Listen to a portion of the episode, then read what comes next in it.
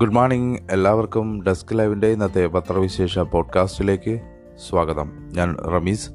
നമുക്ക് പത്രങ്ങളിലെ ഇന്നത്തെ പ്രധാനപ്പെട്ട വാർത്തകൾ കഴിഞ്ഞ ദിവസത്തെ സംഭവ വികാസങ്ങൾ എങ്ങനെയൊക്കെയാണ് പത്രങ്ങളെന്ന് കൈകാര്യം ചെയ്തിരിക്കുന്നതെന്ന് വളരെ വേഗത്തിൽ പരിശോധിക്കാം. കഴിഞ്ഞ ദിവസത്തെ ഏറ്റവും പ്രധാനപ്പെട്ട സംഭവം സിൽവർ ലൈനുമായി ബന്ധപ്പെട്ട് മുഖ്യമന്ത്രി പിണറായി വിജയൻ പ്രധാനമന്ത്രിയെ കണ്ടു. ഇക്കാര്യം സംസാരിക്കുകയും അതുമായി ബന്ധപ്പെട്ടുള്ള കൂടിക്കാഴ്ചയാണ് ഏറ്റവും പ്രധാനപ്പെട്ട സംഭവമായ എല്ലാ പത്രങ്ങളുടെയും സൂപ്പർ ലീഡ് വാർത്തയായി ഇന്ന് ഇടം പിടിച്ചിട്ടുള്ളത്. സിൽവർ ലൈൻ പദ്ധതിയോട് കേന്ദ്ര സർക്കാരിന് രാഷ്ട്രീയമോ അല്ലാതെയോ എതിർപ്പില്ല എന്ന് മുഖ്യമന്ത്രി പിണറായി വിജയൻ അതിനുശേഷം വാർത്താ സമ്മേളനത്തിൽ പറഞ്ഞു. സംസ്ഥാനത്തിന്റെ ആവശ്യത്തോട് പ്രധാനമന്ത്രി നരേന്ദ്രമോദി അനുഭാവപൂർണമായ നിലപാടാണ് എടുത്തതെന്ന് മുഖ്യമന്ത്രി പറഞ്ഞു. പദ്ധതിക്ക് അനുമതി തേടിയുള്ള നീക്കങ്ങളുടെ ഭാഗമായി ഇന്നലെ പാർലമെന്റ് മന്ദിരത്തിലെ ഓഫീസിൽ പ്രധാനമന്ത്രി നരേന്ദ്രമോദിയുമായി മുഖ്യമന്ത്രി കൂടിക്കാഴ്ച നടത്തി.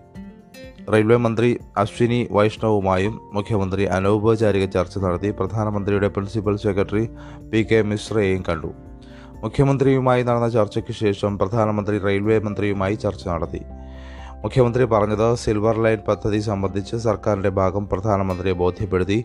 പറഞ്ഞ കാര്യങ്ങൾ പ്രധാനമന്ത്രി അതീവ താൽപ്പര്യത്തോടെ കേട്ടു. റെയിൽവേ മന്ത്രിയുമായി സംസാരിക്കാമെന്ന് പറഞ്ഞു. തികച്ചും അനുഭാവപൂർണമായ നിലപാടാണ് പ്രധാനമന്ത്രി പ്രകടിപ്പിച്ചത്. അതിന്റെ നന്ദി അറിയിക്കുന്നു. പദ്ധതിയുടെ ഡി പി ആർ സംബന്ധിച്ച് റെയിൽവേ ബോർഡ് ആവശ്യപ്പെട്ട കാര്യങ്ങൾ ചെയ്തു കൊടുത്തിട്ടുണ്ട്. ആരെയും ദ്രോഹിച്ച് പദ്ധതി നടപ്പാക്കില്ല. ഇപ്പോൾ നടക്കുന്നത് സാമൂഹികാഘാത പഠനമാണ്. അതുകൊണ്ട് ഭൂമിയുടെ ക്രയവിക്രയത്തിന് തടസ്സമില്ല. ആരെയും കുടിയിറക്കുകയുമില്ല. അർഹതപ്പെട്ട നഷ്ടപരിഹാരം കൃത്യമായ പുനരധിവാസം എന്നിവ ഉറപ്പുവരുത്തിയാണോ പദ്ധതി നടപ്പാക്കുക? പ്രതിഷേധം എല്ലാ കാലത്തും ഉണ്ടായിട്ടുണ്ട്. ഇതാണ് നമ്മുടെ നാടിന്റെ വലിയ ഇതാണ് നമ്മുടെ നാടിന് വലിയ തോതിൽ ബാധ്യതയായത്. ദേശീയപാത വികസനത്തിൽ ഇരുപത്തിയഞ്ച് ശതമാനം സംസ്ഥാന നഷ്ടപരിഹാരം കൊടുക്കേണ്ടി വന്നത് അതുകൊണ്ടാണ്. വികസന വിരുദ്ധ വിദ്രോഹ സഖ്യമാണ് പദ്ധതിക്കെതിരെ സമരമായി സമരവുമായി ഇറങ്ങിയിരിക്കുന്നതെന്ന് മുഖ്യമന്ത്രി പറഞ്ഞു. പാർലമെന്റിൽ ഇതിനിടെ റെയിൽവേ മന്ത്രിയുടെ വിശദീകരണം ഉണ്ടായിട്ടുണ്ട്. പദ്ധതി സങ്കീർണമാണ് തിടുക്കം വേണ്ട എന്ന് സിൽവർ ലൈൻ പദ്ധതി നടപ്പാക്കാൻ കേരളം തിടുക്കം കാട്ടരുതെന്ന് കേന്ദ്ര റെയിൽവേ മന്ത്രി അശ്വിനി വൈഷ്ണവ് രാജ്യസഭയിൽ പറഞ്ഞു. പദ്ധതി വളരെ സങ്കീർണമാണ്. പദ്ധതി ചെലവ് അറുപത്തി മൂവായിരം കോടി രൂപയെന്ന സംസ്ഥാന സർക്കാരിന്റെ കണക്ക് ശരിയല്ല. റെയിൽ റെയിൽ മന്ത്രാലയത്തിന്റെ വിലയിരുത്തൽ പ്രകാരം ചെലവ് ഒരു ലക്ഷം കോടിക്ക് മുകളിൽ പോകാൻ സാധ്യതയുണ്ട്. പദ്ധതിക്ക് ഒട്ടേറെ സാങ്കേതിക പാരിസ്ഥിതിക പ്രശ്നങ്ങളുണ്ട്. മണിക്കൂറിൽ ഇരുന്നൂറ് കിലോമീറ്റർ വേഗത്തിൽ ട്രെയിനിന് സഞ്ചരിക്കാൻ നിർമ്മിക്കുന്ന സ്റ്റാൻഡേർഡ് ഗേജ് പാത നിലവിലുള്ള ബ്രോഡ് ഗേജിൽ ഓടുന്ന ട്രെയിനുകൾക്ക് ഉപയോഗിക്കാനാവില്ല. പദ്ധതിക്കെതിരെ സംസ്ഥാന ജനങ്ങളുടെ പ്രക്ഷോഭം തുടരുന്നു. അതുകൊണ്ട് തിടുക്കം വേണ്ട ശരിയായ ആലോചന നടത്തി ചിട്ടയോടെ വേണം പദ്ധതി നടപ്പാക്കാനെന്നും മന്ത്രി പറഞ്ഞു. ബഫർ സോണിന് നഷ്ടപരിഹാരമില്ല എന്ന് മുഖ്യമന്ത്രി പറഞ്ഞിട്ടുണ്ട്. പാതയുടെ ബഫർ സോൺ വ്യാപ്തി സംബന്ധിച്ച് കേരളയിൽ എം ടി പറഞ്ഞതിൽ കൂടുതൽ പറയാനില്ല എന്ന് മുഖ്യമന്ത്രി പറഞ്ഞു. ബഫർ സോണിന് നഷ്ടപരിഹാരമില്ല. ഏറ്റെടുക്കുന്ന ഭൂമി മാത്രമേ നഷ്ടപരിഹാരം നൽകൂ. സാമൂഹിക ആഘാത പഠനം കഴിഞ്ഞാൽ പാതയുടെ അലൈൻമെന്റിന് മാറ്റം വരുമോ എന്നത് സംബന്ധിച്ച ചോദ്യത്തിന് താനല്ല മറുപടി പറയേണ്ടതെന്ന് മുഖ്യമന്ത്രി പറഞ്ഞു. കഴിഞ്ഞ ദിവസം ഡൽഹിയിൽ പ്രതിഷേധിച്ച കേരളത്തിലെ യു ഡി എഫ് എം പിമാർക്ക് മർദ്ദനമുണ്ടായിട്ടുണ്ട്. അത് ആ വാർത്തയും ഇന്ന് എല്ലാ പത്രങ്ങളുടെയും ഫ്രണ്ട് പേജിൽ വളരെ കാര്യമായ പ്രസക്ത പ്രസക്തിയോടെ നൽകിയിട്ടുണ്ട്. സിൽവർ ലൈൻ പദ്ധതിക്കെതിരെ പാർലമെന്റിന് സമീപം പ്രതിഷേധിച്ച യു ഡി എഫ് എം പിമാർക്ക് പോലീസ് മർദ്ദനം. മുഖ്യ മുദ്രാവാക്യം വിളികളുമായി പാർലമെന്റിലേക്ക് മാർച്ച് ചെയ്ത എം പിമാരെ പോലീസ് കയ്യേറ്റം ചെയ്തു. ആഭ്യന്തര മന്ത്രാലയത്തോട് വിശദീകരണം തേടുമെന്ന് Rajya Sabha chairman M Venkaiah Naidu Lok Sabha speaker Om ബിർളയും വ്യക്തമാക്കി. ലോക്സഭയിൽ യു ഡി എഫ് എം പിമാരുടെ രാജ്യസഭയിൽ കെ സി വേണുഗോപാലിന്റെ പരാതിയിലാണ് നടപടി. ഡൽഹി പോലീസിനെതിരെ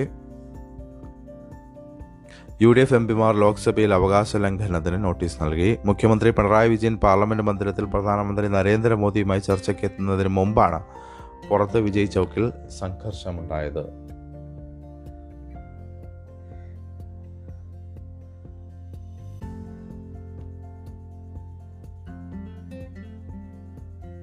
കേന്ദ്ര സർക്കാരിന്റെ തൊഴിൽ നയങ്ങൾക്കെതിരെ അഖിലേന്ത്യാ പണിമുടക്ക് ഇരുപത്തിയെട്ടിന് രാവിലെ ആറിന് ആരംഭിച്ച് മുപ്പതിന് രാവിലെ ആറ് വരെ ആയിരിക്കുമെന്ന് ട്രേഡ് യൂണിയൻ സംയുക്ത സമിതി അറിയിച്ചു.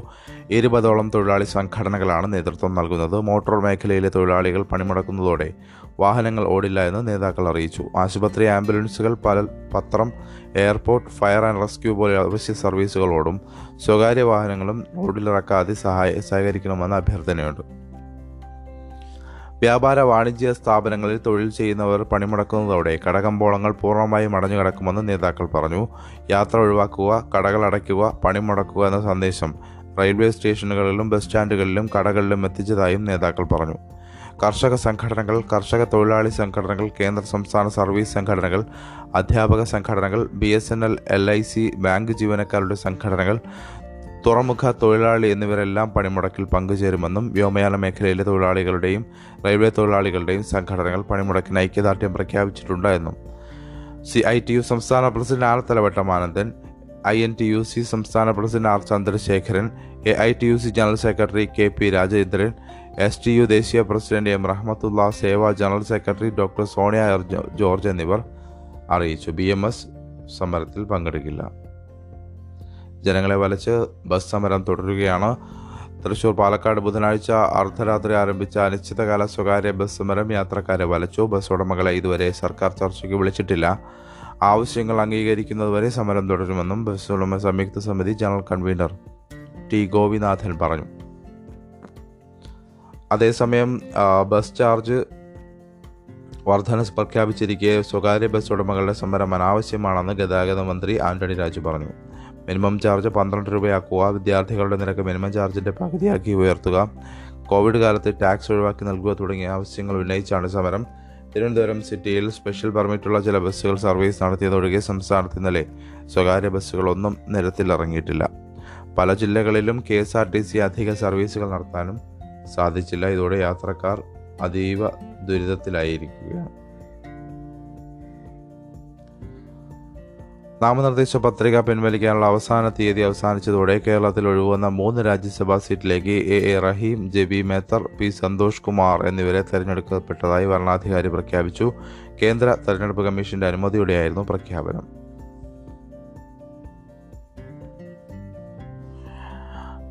ഒരിടവേളയ്ക്ക് ശേഷം രാജ്യത്ത് ഇന്ധനവിലയിൽ വർധനവുണ്ടാവുകയാണ്? ഇന്നലെയും കൂട്ടി ഇന്ധനവില വീണ്ടും വർദ്ധിപ്പിച്ചു. പെട്രോൾ ലിറ്ററിന് എൺപത്തിയേഴ് പൈസയും ഡീസലിന് എൺപത്തിനാല് പൈസയുമാണ് കൂട്ടിയത്. ഇതോടെ എറണാകുളത്ത് പെട്രോൾ വില ലിറ്ററിന് നൂറ്റി ആറ് രൂപ തൊണ്ണൂറ്റഞ്ച് പൈസയും ഡീസലിന് തൊണ്ണൂറ്റി നാല് രൂപ പതിനൊന്ന് പൈസയുമാകും. പെട്രോളിന് കോഴിക്കോട് നൂറ്റിയേഴ് രൂപ പതിനാറ് പൈസയും ഡീസലിന് എഴുപത്തിനാല് രൂപ മുപ്പത്തി മൂന്ന് പൈസയും തിരുവനന്തപുരത്ത് പെട്രോളിന് നൂറ്റിയെട്ട് രൂപ അറുപത്തൊൻപത് രൂപ പൈസയും ഡീസലിന് തൊണ്ണൂറ്റഞ്ച് രൂപ എഴുപത്തിനാല് പൈസയുമായി. ഉന്നതതല ചർച്ചകൾക്കായി ചൈനീസ് വിദേശകാര്യ മന്ത്രി വാങ് യി ഇന്ത്യയിലെത്തി. കാബൂളിൽ നിന്ന് ന്യൂഡൽഹിയിലെത്തിയ വാങ് യി വെള്ളിയാഴ്ച രാവിലെ വിദേശകാര്യമന്ത്രി എസ് ജയശങ്കർ ദേശീയ സുരക്ഷാ ഉപദേഷ്ടാവ് അജിത് ഡോവൽ എന്നിവരുമായി ചർച്ച നടത്തും. രണ്ടു വർഷം മുമ്പ് കിഴക്കൻ ലഡാക്കിലുണ്ടായിരുന്ന അതിർത്തി സംഘർഷത്തിന് ശേഷം നടക്കുന്ന ആദ്യത്തെ ഉന്നതതല ചർച്ചയാണിത്. യുക്രൈൻ പ്രതിസന്ധിയും ചർച്ചയാകുമെന്ന് കരുതപ്പെടുന്നു.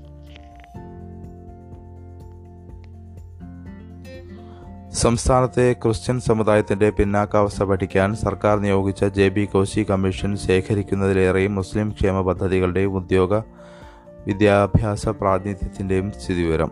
വിവരശേഖരണത്തിനായി കമ്മീഷൻ തയ്യാറാക്കിയ സർക്കാർ വകുപ്പുകളിലേക്ക് അയച്ച ചോദ്യാവലിയിൽ ചോദ്യാവലിയിൽ നല്ലൊരു ശതമാനവും മുസ്ലിം സമുദായവുമായി ബന്ധപ്പെട്ട വിവരങ്ങളാണ് തേടുന്നത്. സംഘപരിവാർ ഏറെക്കാലം വ്യാജ പ്രചാരണം നടത്തിയ മദ്രസ അധ്യാപകരുടെ ആനുകൂല്യവുമായി ബന്ധപ്പെട്ട ചോദ്യങ്ങളും ഇതിലുണ്ട്. കേരളത്തിൽ എത്ര മദ്രസ അധ്യാപകരുണ്ട്? അവർക്ക് പ്രതിഫലം നൽകുന്നുണ്ടോ? ഉണ്ടെങ്കിൽ വിവരങ്ങൾ ലഭ്യമാക്കുക. മദ്രസ അധ്യാപകരുടെ ക്ഷേമത്തിനായി കഴിഞ്ഞ മൂന്ന് വർഷത്തിനിടെ സർക്കാർ നൽകിയ വിഹിതം എത്ര? എന്നിവ ചോദ്യാവലിയിലുണ്ട്. മദ്രസ അധ്യാപകർക്ക് സർക്കാർ ശമ്പളം നൽകുന്നില്ല എന്നും അതത് മദ്രസ മാനേജ്മെന്റുകളാണ് വേതനം നൽകുന്നതെന്നും നിയമസഭയിൽ മുഖ്യമന്ത്രി തന്നെ വ്യക്തമാക്കിയിരുന്നു. കഴിഞ്ഞ അഞ്ച് വർഷത്തിനിടെ സർക്കാർ പൊതുമേഖലാ സ്ഥാപനങ്ങളിൽ ജോലി ലഭിച്ച മുസ്ലിങ്ങളുടെ എണ്ണം മെറിറ്റിലും ഒ ബി സി മറ്റു കോട്ടകളിലുമായി എം ബി ബി എസ് പ്രവേശനം നേടിയ മുസ്ലിം വിദ്യാർത്ഥികളുടെ എണ്ണം സമാന മേഖലകളിൽ ക്രിസ്ത്യൻ പ്രാതിനിധ്യം എന്നിവയും ചോദിച്ചിട്ടുണ്ട്. വിവിധ മേഖലകളിൽ ഗവൺമെന്റ് മുസ്ലിം സ്കൂളുകൾ പ്രവർത്തിക്കുന്നത് റിപ്പോർട്ട് ചെയ്യപ്പെട്ടെന്നും ഇതേ രീതിയിൽ സർക്കാർ ക്രിസ്ത്യൻ സർക്കാർ ഹിന്ദു സ്കൂളുകൾ ഉണ്ടോ എന്നും ചോദ്യമുണ്ട്. ഇത് വിവേചനമാണോ എന്നും കമ്മീഷൻ ബന്ധപ്പെട്ട സർക്കാർ വകുപ്പുകളോട് ചോദിക്കുകയാണ്. മുസ്ലിം പിന്നാക്കാവസ്ഥ പഠിച്ച സച്ചാർ പാലോളി കമ്മീഷൻ കമ്മിറ്റി ശുപാർശകളുടെ അടിസ്ഥാനത്തിൽ നടപ്പാക്കിയ ക്ഷേമ പദ്ധതികളുടെ അടിവാദം സംബന്ധിച്ച് ക്രിസ്ത്യൻ സംഘടനകൾ ആക്ഷേപം ഉന്നയിക്കുകയും സർക്കാരിനെ സമീപിക്കുകയും ചെയ്തിരുന്നു. പൂർണമായും മുസ്ലിങ്ങൾക്ക് നടപ്പാക്കിയ ക്ഷേമ പദ്ധതികൾ പിന്നീട് എൺപത് ശതമാനം മുസ്ലിങ്ങൾക്കും ഇരുപത് ശതമാനത്തിൽ ലത്തീൻ പരിവർത്തിത ക്രൈസ്തവ വിഭാഗത്തിനുമാക്കി. ഇത് ജനസംഖ്യാനുപാതികമായിരുന്നു ക്രിസ്ത്യൻ സംഘടനകളുടെ ആവശ്യം. ആക്കണമെന്നായിരുന്നു ക്രിസ്ത്യൻ സംഘടനകളുടെ ആവശ്യം. ക്രിസ്ത്യൻ സംഘടനകൾ ഹൈക്കോടതിയിൽ നൽകിയ കേസിൽ ന്യൂനപക്ഷ സ്കോളർഷിപ്പിന്റെ എൺപത് ഇരുപത് അനുപാതം റദ്ദാക്കുകയും ജനസംഖ്യ ആനുപാതികമാക്കുകയും ചെയ്തു.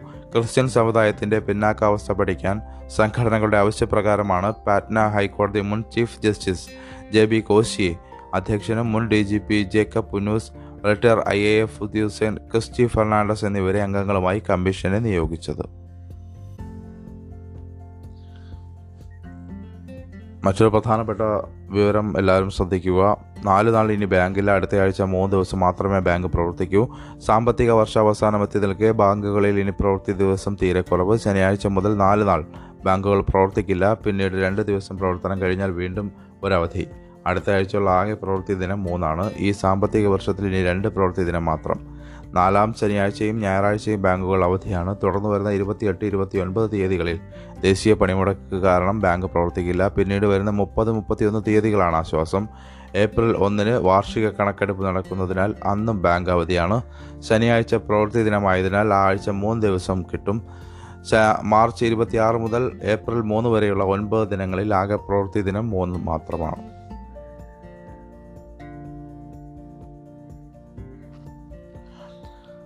ഉത്തർപ്രദേശിൽ രണ്ടാം യോഗി ആദിത്യനാഥ് സർക്കാർ വെള്ളിയാഴ്ച സത്യപ്രതിജ്ഞ ചെയ്ത് അധികാരമേൽക്കും. ഇതിനു മുന്നോടിയായി വ്യാഴാഴ്ച രാവിലെ ലക്നൗ ലോ ലോക് ഭവനിൽ ചേർന്ന നിയമസഭാ കക്ഷി യോഗത്തിൽ യോഗിയെ നേതാവായി തെരഞ്ഞെടുത്തു.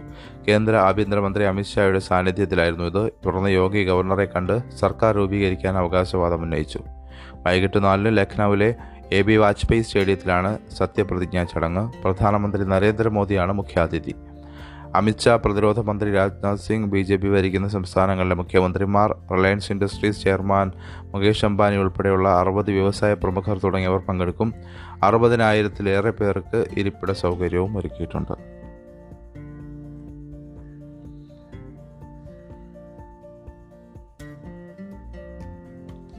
പശ്ചിമബംഗാളിലെ രാംപൂർ ഹാട്ടിനടുത്ത ബഗ്ബോയി ഗ്രാമത്തിൽ എട്ട് പേരെ തീവെച്ച് കൊന്ന കേസിൽ തൃണമൂൽ കോൺഗ്രസ് നേതാവ് അനാറുൽ ഹുസൈൻ അറസ്റ്റിലായി.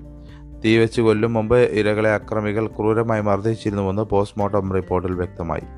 കൂട്ടക്കൊലയ്ക്ക് ഉത്തരവാദിയായവർ എവിടെ ഒളിച്ചാലും പിടികൂടുമെന്നും കടുത്ത ശിക്ഷ ഉറപ്പാക്കുമെന്നും വ്യാഴാഴ്ച സംഭവസ്ഥലം സന്ദർശിച്ച മുഖ്യമന്ത്രി മമതാ ബാനർജി പ്രഖ്യാപിച്ചു. അനാറുലിന്റെ പേരെടുത്ത് പറഞ്ഞുകൊണ്ട് കീഴടങ്ങണമെന്നും അല്ലെങ്കിൽ അറസ്റ്റ് ചെയ്യും അറസ്റ്റ് ചെയ്യുമെന്നും മുന്നറിയിപ്പ് നൽകുകയും ചെയ്തു. രണ്ട് മണിക്കൂറിനുള്ളിൽ രണ്ട് മണിക്കൂറിനുള്ളിലാണ് ഇയാൾ പിടിയിലായത്. രാംപൂർ ഹാട്ട് ഒന്നാം നമ്പർ ബ്ലോക്ക് അധ്യക്ഷനായാണ് അറസ്റ്റിലായ അനാറുൽ നിയമസഭാ ഡെപ്യൂട്ടി സ്പീക്കറും മുൻ മന്ത്രിയുമായ Rampur Hat M L A Ashish ബാനർജിയുടെയും Trinamool Birbhum ജില്ലാ പ്രസിഡന്റ് അനുബ്ര അനുബ്രത മണ്ഡലിന്റെയും അടുത്തയാളാണ് ഇയാൾ. കൊല്ലപ്പെട്ടവരുടെ കുടുംബാംഗങ്ങൾക്ക് അഞ്ച് ലക്ഷം രൂപ വീതവും നശിപ്പിക്കപ്പെട്ട വീടുകൾക്ക് രണ്ട് ലക്ഷം രൂപ വീതവും പരിക്കേറ്റവർക്ക് അൻപതിനായിരം രൂപ വീതവും നഷ്ടപരിഹാരം നൽകുമെന്ന് മുഖ്യമന്ത്രി പറഞ്ഞു. ആക്രമണത്തിനിരയായ പത്ത് കുടുംബങ്ങൾക്ക് സ്ഥിരം സർക്കാർ ജോലി നൽകും. തൃണമൂലിലെ പിടിച്ചുപറി സംഘങ്ങളുടെ വൈരാഗ്യമാണ് സംഭവത്തിന് പിന്നിലെന്നും മുഖ്യമന്ത്രി രാഷ്ട്രീയം കളിക്കുകയാണെന്നും സി പി എം സംസ്ഥാന സെക്രട്ടറി മുഹമ്മദ് സലീം കുറ്റപ്പെടുത്തി. സംഭവ സ്ഥലത്തേക്ക് വരരുതെന്ന പോലീസിനെ തൃണമൂൽ അധ്യക്ഷൻ വിലക്കുകയാണ്. പോലീസ് ഇയാളുടെ വരുതിയിലാണോ എന്നും സലീം ചോദിച്ചു. ബി ജെ പിയുടെ കേന്ദ്ര നേതാക്കളുടേതും അഞ്ചംഗ സംഘവും ബഗ്ടുയി സന്ദർശിച്ചു. നേരത്തെ ഇവരെ തടഞ്ഞുവെങ്കിലും പ്രതിഷേധത്തെ തുടർന്ന് സന്ദർശനം അനുവദിച്ചു. പി സി സി അധ്യക്ഷൻ അധിർ രഞ്ജൻ ചൗധരി ഗ്രാമത്തിലേക്കുള്ള യാത്രാമധ്യ തടഞ്ഞതിനെ തുടർന്ന് അദ്ദേഹം റോഡിൽ കുത്തിയിരുന്ന് പ്രതിഷേധിച്ചു. പിന്നീട് ഇദ്ദേഹത്തെയും ബാക്ടോയി സന്ദർശിക്കാൻ സമ്മതിച്ചു. സംസ്ഥാന സർക്കാർ പിരിച്ചുവിട്ട കേന്ദ്രഭരണം ഏർപ്പെടുത്തണമെന്ന് അദ്ദേഹം ആവശ്യപ്പെട്ടു. ഐതിഹാസികമായ ഒരു കാലഘട്ടത്തിന് ശേഷം മഹേന്ദ്ര സിംഗ് ധോനി ചെന്നൈ സൂപ്പർ കിങ്സ് ടീമിന്റെ നായകസ്ഥാനം ഒഴിഞ്ഞു രവീന്ദ്ര ജഡേജയാവും ഐ പി എല്ലിലെ സൂപ്പർ ടീമിനെ ഇനി നയിക്കുക. ഐ പി എല്ലിലെ ഉദ്ഘാടന മത്സരത്തിൽ ഇരുപത്തിയാറിന് കൊൽക്കത്ത നൈറ്റ് റൈഡേഴ്സിനെ ചെന്നൈ നേരിടാനിരിക്കെയാണ് പ്രഖ്യാപനം. അപ്പോൾ ഇതൊക്കെയാണ് ഇന്നത്തെ ഏറ്റവും പ്രധാനപ്പെട്ട വാർത്തകൾ. നമ്മൾ പ്രത്യേകം പരാമർശിക്കേണ്ട വാർത്തകളൊക്കെ പരാമർശിച്ച് കഴിഞ്ഞിട്ടുണ്ട് എന്നാണ് വിശ്വസിക്കുന്നത്. വാർത്തകൾ അപ്പോൾ അറിയാൻ ഡെസ്ക് ലൈവ് ആപ്പ് ഫോളോ ചെയ്യുക. പൗരത്വ സമര കേസുമായി ബന്ധപ്പെട്ട് ഉമർ ഖാലിദിന് ജാമ്യം ലഭിച്ചിട്ടില്ല. ആ വാർത്ത കൂടി ശ്രദ്ധിക്കണം. അതുകൂടി പൗരത്വ ഭേദഗതി നിയമത്തിനെതിരായ സമരത്തിന് നേതൃത്വം നൽകിയതിന് ഡൽഹി കലാപ ഗൂഢാലോചന കേസിൽപ്പെടുത്തി യു എ പി ചുമത്തിയ ജെ എൻ യു മുൻ വിദ്യാർത്ഥി നേതാവ് ഉമർ ഖാലിദിന്റെ ജാമ്യ ഹർജി ഡൽഹി ഹൈക്കോടതി തള്ളി. മൂന്ന് തവണ വിധി പറയുന്ന നീട്ടിവെച്ച ശേഷമാണ് വ്യാഴാഴ്ച additional sessions judge Amitabh Rawat ജാമ്യം നിഷേധിച്ചത്. അപ്പോൾ ഇതോടുകൂടി നമ്മുടെ ഇന്നത്തെ പത്രവിശേഷം ഇവിടെ അവസാനിക്കുകയാണ്. ഞായറാഴ്ചകളിൽ നേരത്തെ സൂചിപ്പിച്ചതുപോലെ കുട്ടികൾക്കാണ് പത്രവിശേഷം അവതരിപ്പിക്കാനുള്ള അവസരമുള്ളത്. നാളെ കഴിഞ്ഞാൽ മറ്റന്നാളെ കുട്ടികൾ ആയിരിക്കും അവതരിപ്പിക്കുക. ഓരോ ദിവസവും നമ്മൾ ഓരോ വിദ്യാർത്ഥികളെ ഇങ്ങോട്ട് മെസ്സേജ് അയക്കുന്ന വിദ്യാർത്ഥികളെ നമ്മൾ അതിനായി സെലക്ട് ചെയ്യുന്നുണ്ട്. അപ്പോൾ താല്പര്യമുള്ള കുടുംബത്തിലുള്ള കുട്ടികളെ ഇതിലേക്ക് സജസ്റ്റ് ചെയ്യുക. കുട്ടികളുടെ വായനാശീലവും കുട്ടികളുടെ അവതരണ മികവും എല്ലാവരും അത് പരിപോഷിപ്പിക്കാൻ കൂടി ഉദ്ദേശിച്ചുകൊണ്ടുള്ള ഒരു ഒരു പ്രോഗ്രാമാണിത്. അപ്പോൾ എല്ലാവരും ആവേശത്തോടു കൂടി കുട്ടികളെ ഇതിലേക്ക് ചേർക്കുക. അവർക്ക് നാളെ ഒരു പ്രചോദനമായി മാറുമെന്നുള്ളതിൽ സംശയമില്ല. അപ്പോൾ എല്ലാവർക്കും നല്ലൊരു ദിനം ആശംസിച്ചുകൊണ്ട് നടത്തുന്നു നന്ദി നമസ്കാരം.